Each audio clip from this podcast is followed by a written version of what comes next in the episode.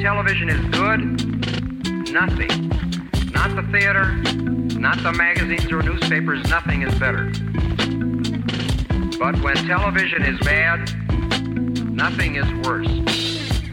I invite each of you to sit down in front of your own television set when your station goes on the air and stay there for a day without a book, without a magazine, without a newspaper, without a profit and loss sheet or a rating book to distract you.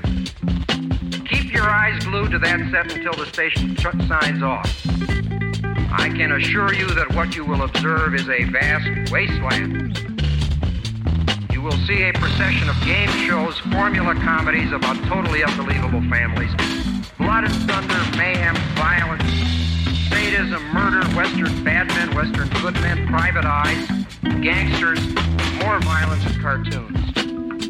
And endlessly commercials, many screaming, cajoling, and offending. And most of all, boredom. True, you'll see a few things you will enjoy, but they will be very, very few. And if you think I exaggerate, I only ask you to try.